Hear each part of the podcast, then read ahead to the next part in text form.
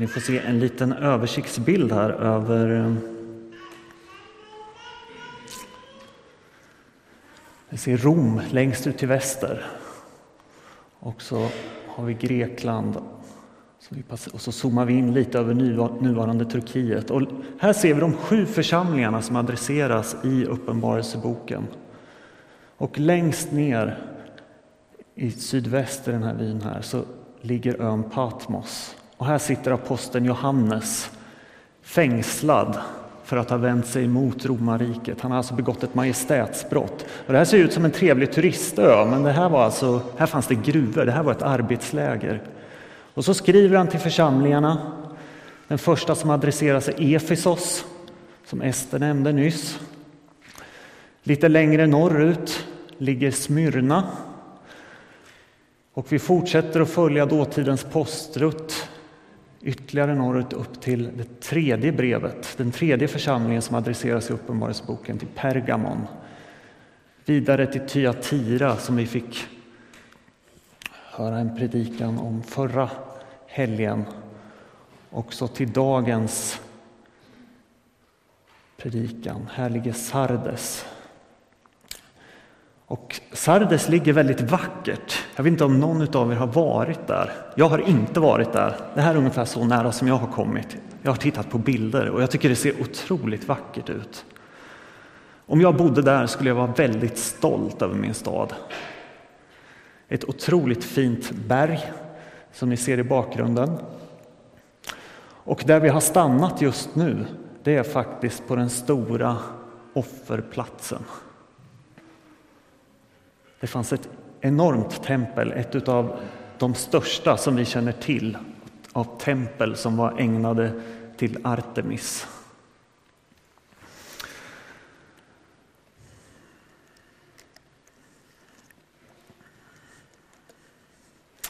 Sardes var en eh, enormt välbärgad stad och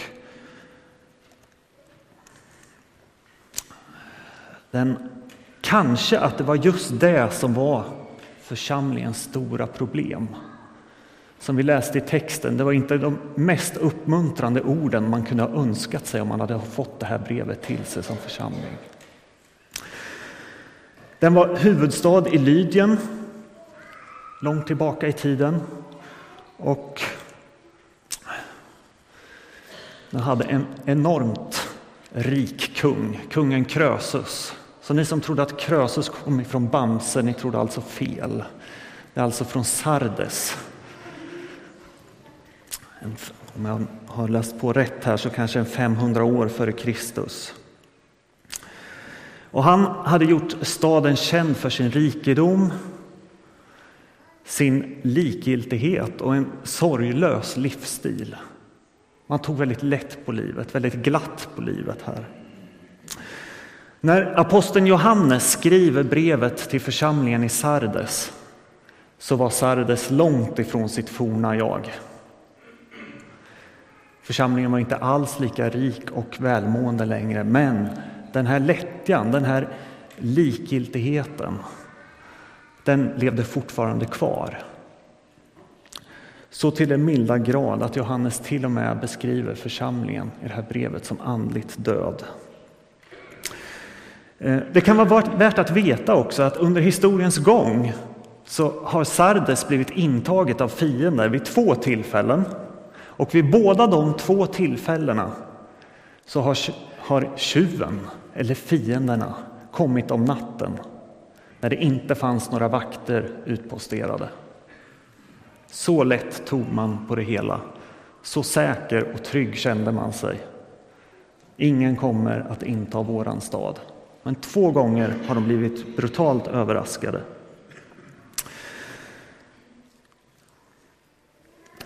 Det här är alltså en församling som inte brottas med trons sanningar. Eller som Leif Karlsson skriver i sin analys utav sin, sin, i sin kommentar till Uppenbarelseboken. Det här är en församling som inte brottas med trons sanningar. En församling som inte ställer till besvär för någon eller några i samhället. Och därför håller den inte måttet.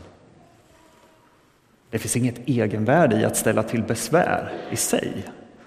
Men om man inte ställer till besvär någonstans, då kan man fundera lite grann.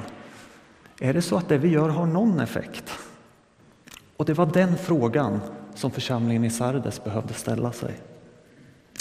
Den hade dock ett rykte om sig att vara levande. Församlingen i Sardes hade ett väldigt gott rykte.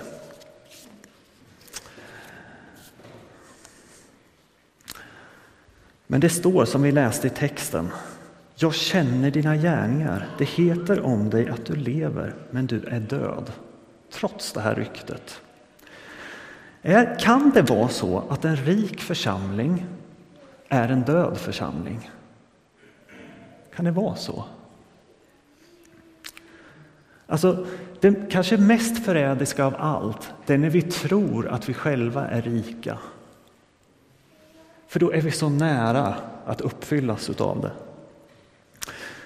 Det skulle vara intressant att ställa sig frågan, vad tror vi att andra säger om oss i Ryttargårdskyrkan? Jag som är forskare till vardags, jag satt, när jag satt hemma här och satt och funderade, skulle man inte kunna ha någon student och göra en uppsats om det här? Vad säger andra om oss i Ryttargårdskyrkan?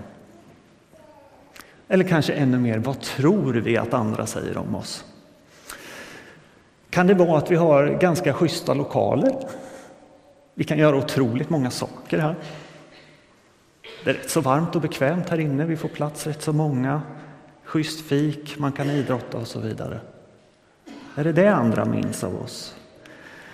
Eller kan det vara att vi har en tradition av att sända många missionärer?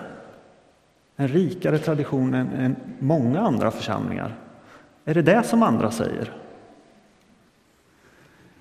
Eller kan det ha med våra alfakurser att göra? Vi har ändå haft ganska många alfakurser. Vi har till och med haft en alfakonferens här för några år sedan. Kan det vara att vi har ett så rikt musikliv? Jag vet inte. Ingenting av det här är ju fel, ingenting av det här är dåligt. Jag är otroligt stolt över att få vara en del av en tradition där vi sänder många missionärer. Jag mår otroligt bra av att vara med i en gudstjänst där vi har ett rikt musikliv. Jag har själv varit en del av alfakurserna. Jag trivs ganska okej okay i de här lokalerna också får jag väl erkänna. Men det farliga är ju när det här blir en del av vår självbild. När det är det här vi försöker upprätthålla. Då är det dags att höja en varn, ett varningens finger. Det är då vi kan läsa brevet till Sardes och påminna oss om att det finns saker som är centrala och det finns saker som kanske inte är riktigt lika centrala. Ehm, man kan också fundera på vad skulle vi vilja att andra människor sa om oss? Vad är det vi skulle önska? Och jag tror att de allra flesta av oss, oavsett om, vad, vad vi är engagerade i, om vi är engagerade i alfa, om vi är engagerade i musik, om vi är engagerade i mission, om vi är engagerade i gudstjänstlivet eller någonting, vad det än må vara, så tror jag inte att det är just den saken i sig som vi längtar mest efter.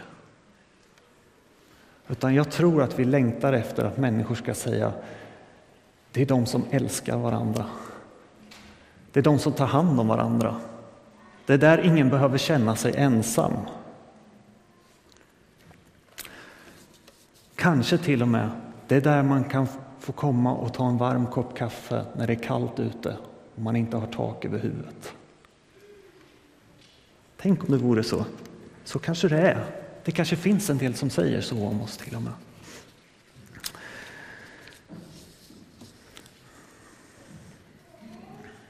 Så frågan som jag skulle, en fråga jag vill skicka med som vi kan fundera lite på idag, det är vad säger andra om oss?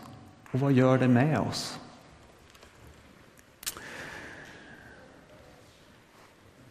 Vi läste vidare i brevet. Kom ihåg vad du har hört och tagit emot och bevara det och vänd om. Ty om du inte vaknar ska jag komma som en tjuv och du ska inte veta vilken stund jag kommer över dig. Jag vet inte om några av er har läst en bok som heter Som en tjuv om natten. Den börjar i alla fall med att det är en kvinna som vaknar på morgonen och hennes man är borta. I badrummet hänger rakapparaten i sladden och dinglar och han är borta.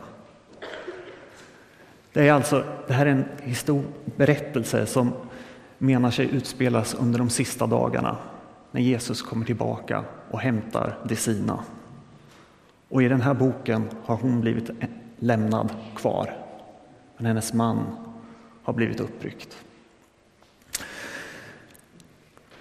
Jag vet inte vad ni tänker när ni läser någonting sånt, eller ni hör någonting sånt, eller om ni ser en film som handlar om någonting sånt. Eh, jag kan i alla fall känna mig spontant lite orolig. Man börjar fundera. Vem är jag utav de här? Om Jesus skulle komma idag, skulle han ta mig då? Skulle jag få följa med? Eller skulle jag vara den som är kvar? Och så kan man må otroligt dåligt utav det här. Och jag tror att när vi läser brevet till Sardes så kan vi ibland känna så också. Vi kan bli väldigt tveksamma till är jag andligt död? Är vi som församling andligt död? Hur står det till egentligen? Om du läser någonting sånt här och känner dig orolig efteråt och att du bara mår dåligt, då skulle jag vilja säga till dig att det är inte Guds mening. Det är inte Gud som vill att du ska må dåligt när du läser det här. Gud älskar dig. Gud älskar oss. Han kan göra oss oroliga, men när han gör det så visar han också en väg ut ur oron. Står du kvar med bara oro, då skulle jag vilja säga dig att det är ytterst osannolikt att det är Gud. Titta och se vilken väg Gud visar. Han visar också en väg ut ur oron. Om en tjuv är någon som är oönskad, det stod att han skulle komma som en tjuv. Alltså en tjuv är ju någonting, man vill inte att en tjuv ska komma. Det är två saker. Ett, vi vill inte att tjuven ska komma. Och två, man vet aldrig när en tjuv kommer. Och jag tror att det är så här att om vi inte vill ha med Gud att göra, om vi inte vill ha med honom att göra, då är han så stor och så kärleksfull att han, han respekterar oss. Han respekterar dig och säger okej, okay, jag tänker aldrig tvinga mig på dig. Och då kommer vi bli förvånade en dag när han faktiskt kommer. Precis som när en tjuv kommer. Men om det är så att vi vill ha med honom att göra, då kommer vi inte bli överraskade av att han kommer tillbaka. Då kommer vi bara bli överraskade av när han kommer. Vi vet att han kommer, men ingen vet när. Så frågan är, vad blir vi överraskade av? Är det när han kommer? Eller av att han kommer överhuvudtaget? Så tror jag vi kan förstå den här texten. Att om vi inte hör, hör, vill höra till honom, då kommer vi bli förvånade. Men han vill att vi ska höra till honom. Han vill inget hellre än att vi ska vara i en gemenskap med honom.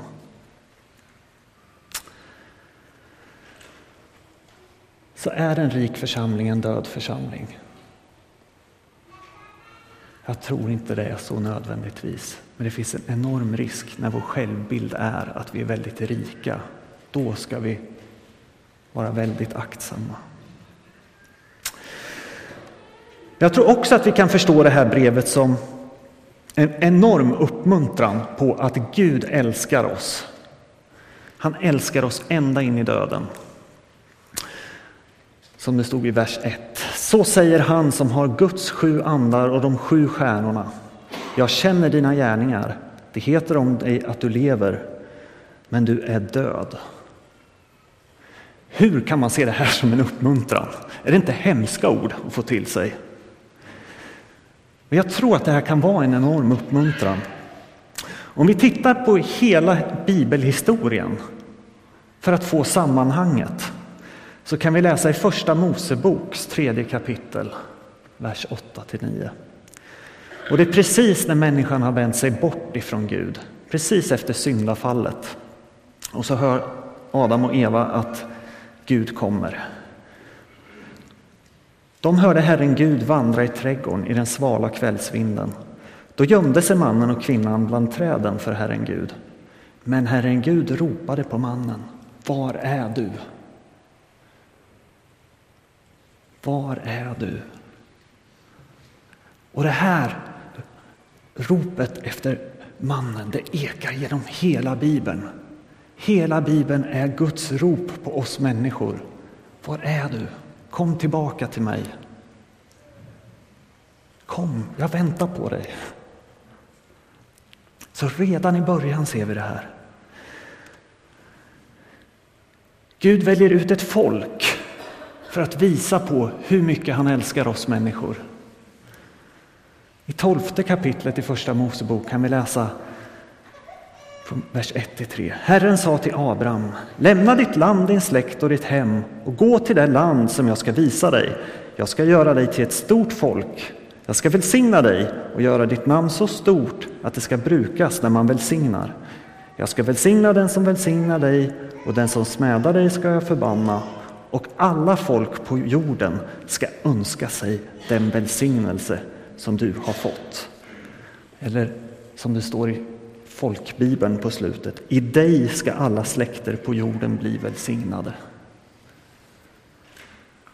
Gud väljer ut ett folk för att alla andra ska se hur god han är. Men vänder vi människor oss till honom ändå? Gör vi det? Men vi fortsätter att vända oss bort ifrån Gud.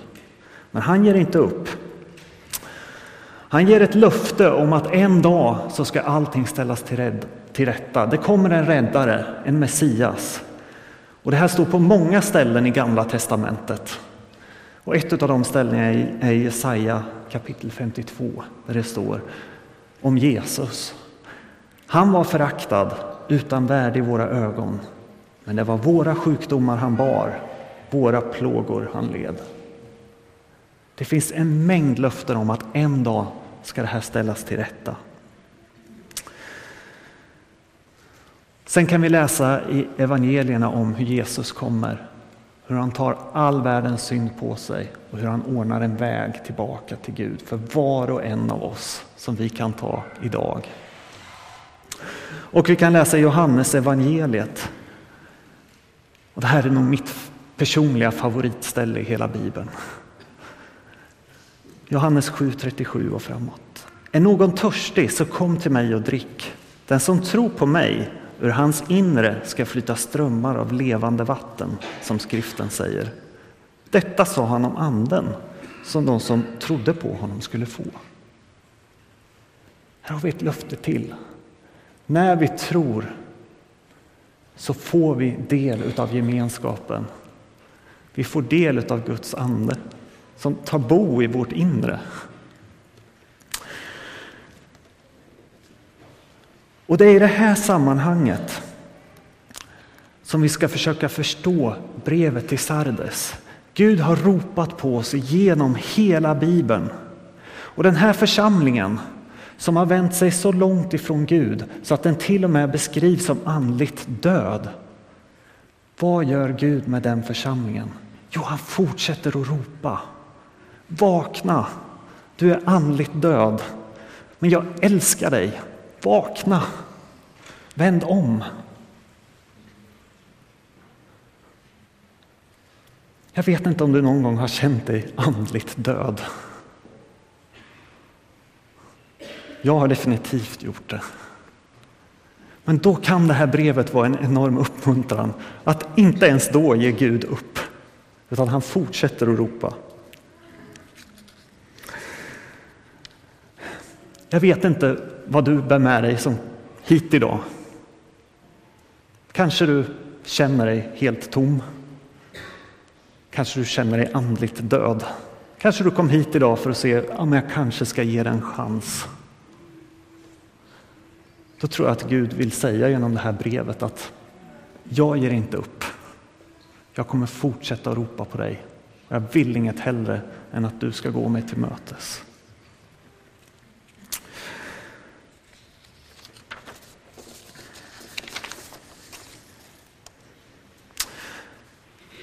Sist här så finns det faktiskt ett litet uns av mer direkt uppmuntran i det här brevet.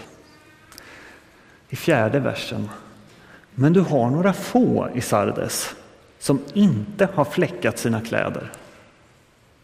Det verkar som att det finns några få individer i den här församlingen som faktiskt väcker Guds behag. Eh, jag har funderat på hur de här skulle känna. Hur kände de här personerna? Jag tror att de måste ha känt sig väldigt ensamma, tror ni inte det? Det var någon som nickade, det var ju snällt. Eh, jag tror att det är så, jag vet inte. Men är det inte så att vi alla kan känna oss ganska ensamma ibland? Till och med i en stor församling som denna. Det kan bero på en mängd olika saker. Det kanske beror på att vi tycker att prioriteringar görs på ett konstigt sätt och att det ser inte de andra här att det är så här vi ska prioritera. Det är ju det här vi måste satsa på. Det kan handla om hur vi ska lägga pengar i en budget. Det kan handla om eh, vilken musik vi ska ha i gudstjänsten. Det kan handla om vilka tokstollar de släpper upp i predikstolen. En mängd olika saker. Man kan känna sig väldigt ensam. Eh, tänk om det är sant. Om du nu är ensam, om du vet vad Gud vill och det faktiskt är så att vi andra här inte riktigt har förstått det. Vad kan brevet till Sardes säga oss då? Eller säga till dig? Jag tror att det brevet säger är att du ska stanna kvar. Det finns inget i det här brevet som adresserar de här individerna att lämna den här andligt döda församlingen och gå vidare. Du ska gå någon annanstans. Det, det skulle han ju kunna skriva. Hade inte det varit en ganska smart grej? Hallå, det finns ingen anledning att stanna där. Men jag tror att det är precis tvärtom. Just eftersom församlingen är andligt död så är det där de här individerna ska vara. Är vi andligt döda, men du som sitter här känner Guds vilja, stanna då så att vi får reda på det. Så att jag får reda på vad Guds vilja är. Du behövs. Nu kommer den jobbiga då. Om det nu är så att du har fel. Om du känner dig ensam och känner att det här är Guds vilja, men säg att det... Ibland får vi saker om bakfoten. Känslan är rätt, känslan är aldrig fel. Men den kan grunda sig i felaktiga saker. Då tror jag att du verkligen behöver stanna. Det är ganska ofarligt egentligen. För om du finns i en gemenskap där Gud är, då kommer du att bli ledd rätt tillsammans med alla andra. Och det finns ju inget bättre än att hamna i Guds vilja. Om det än så kostar att du får säga okej, okay, jag hade fel.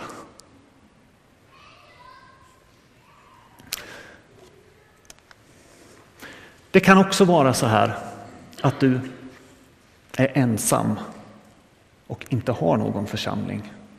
Men att du av någon anledning ändå lyssnar på det här. Då skulle jag vilja säga till dig, det finns ingenting vi hellre önskar som församling än att välkomna dig in i en varm och äkta gemenskap.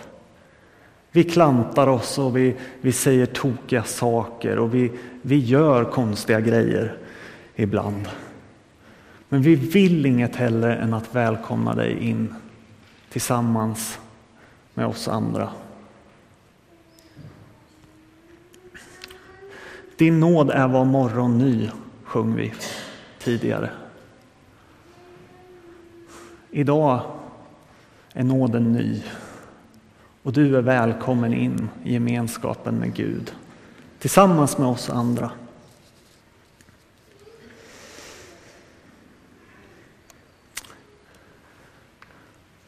Så för att skicka med några få saker. Vad säger andra om oss? Är vi en rik församling? Gud älskar oss ända in i döden. Han har till och med gått genom döden själv för din och min skull. Och oavsett vad du känner, om du känner dig ensam eller inte, så vill jag uppmuntra dig till att ta del utav en gemenskap. Det finns inget Gud hellre vill än att du ska vara del utav hans gemenskap. Jesus, du som älskar oss över allt annat. Nu ber jag att det som du har rört i våra hjärtan, att du ska befästa det och bevara det. Och att vi tillsammans ska få känna att vi hör till din gemenskap. Amen.